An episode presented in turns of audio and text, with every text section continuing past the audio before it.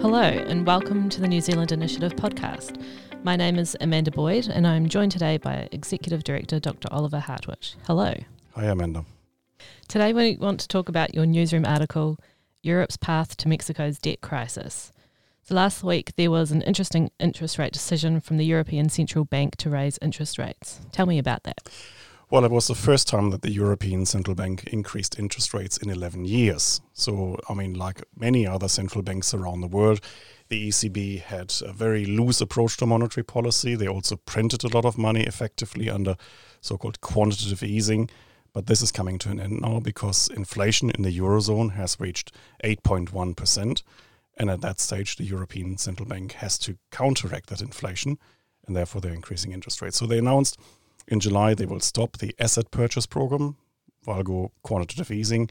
They have also announced that in July they would increase interest rates by 25 basis points, and they've signaled that in September they would do that again, another 25 basis points.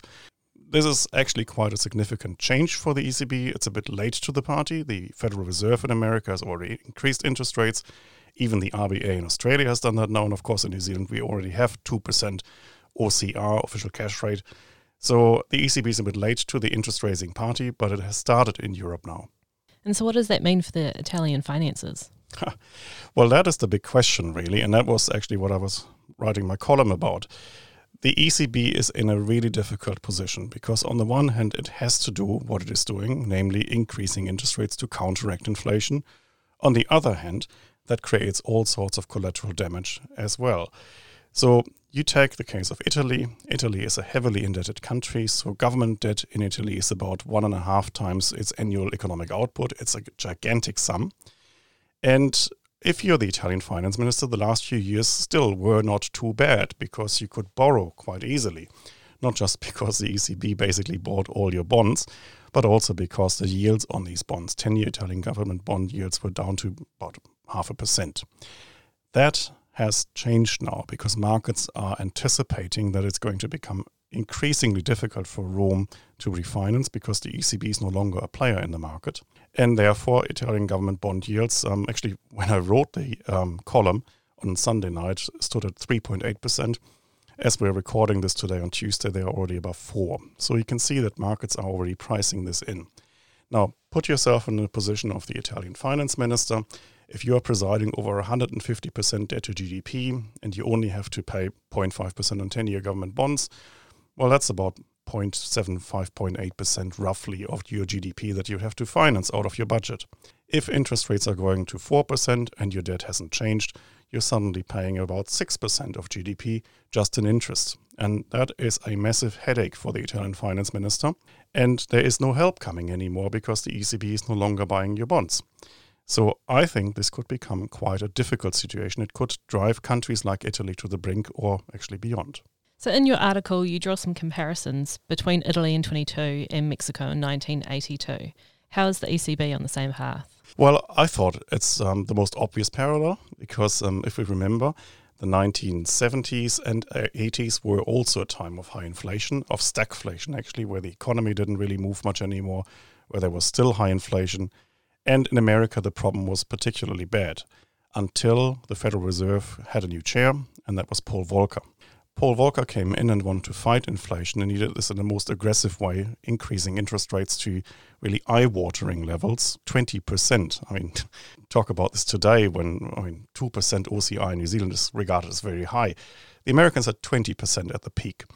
What it did was it drove America into recession, and that was pretty much what Volcker wanted to achieve because if you have a recession, you break these inflation expectations and therefore you bring inflation down to a manageable level. So for America, it was painful, but it worked. But it had side effects, and the side effects were actually in Latin America. And it started with the Mexican debt crisis in 1982 because what happened, Mexico was heavily indebted, a bit like Italy today.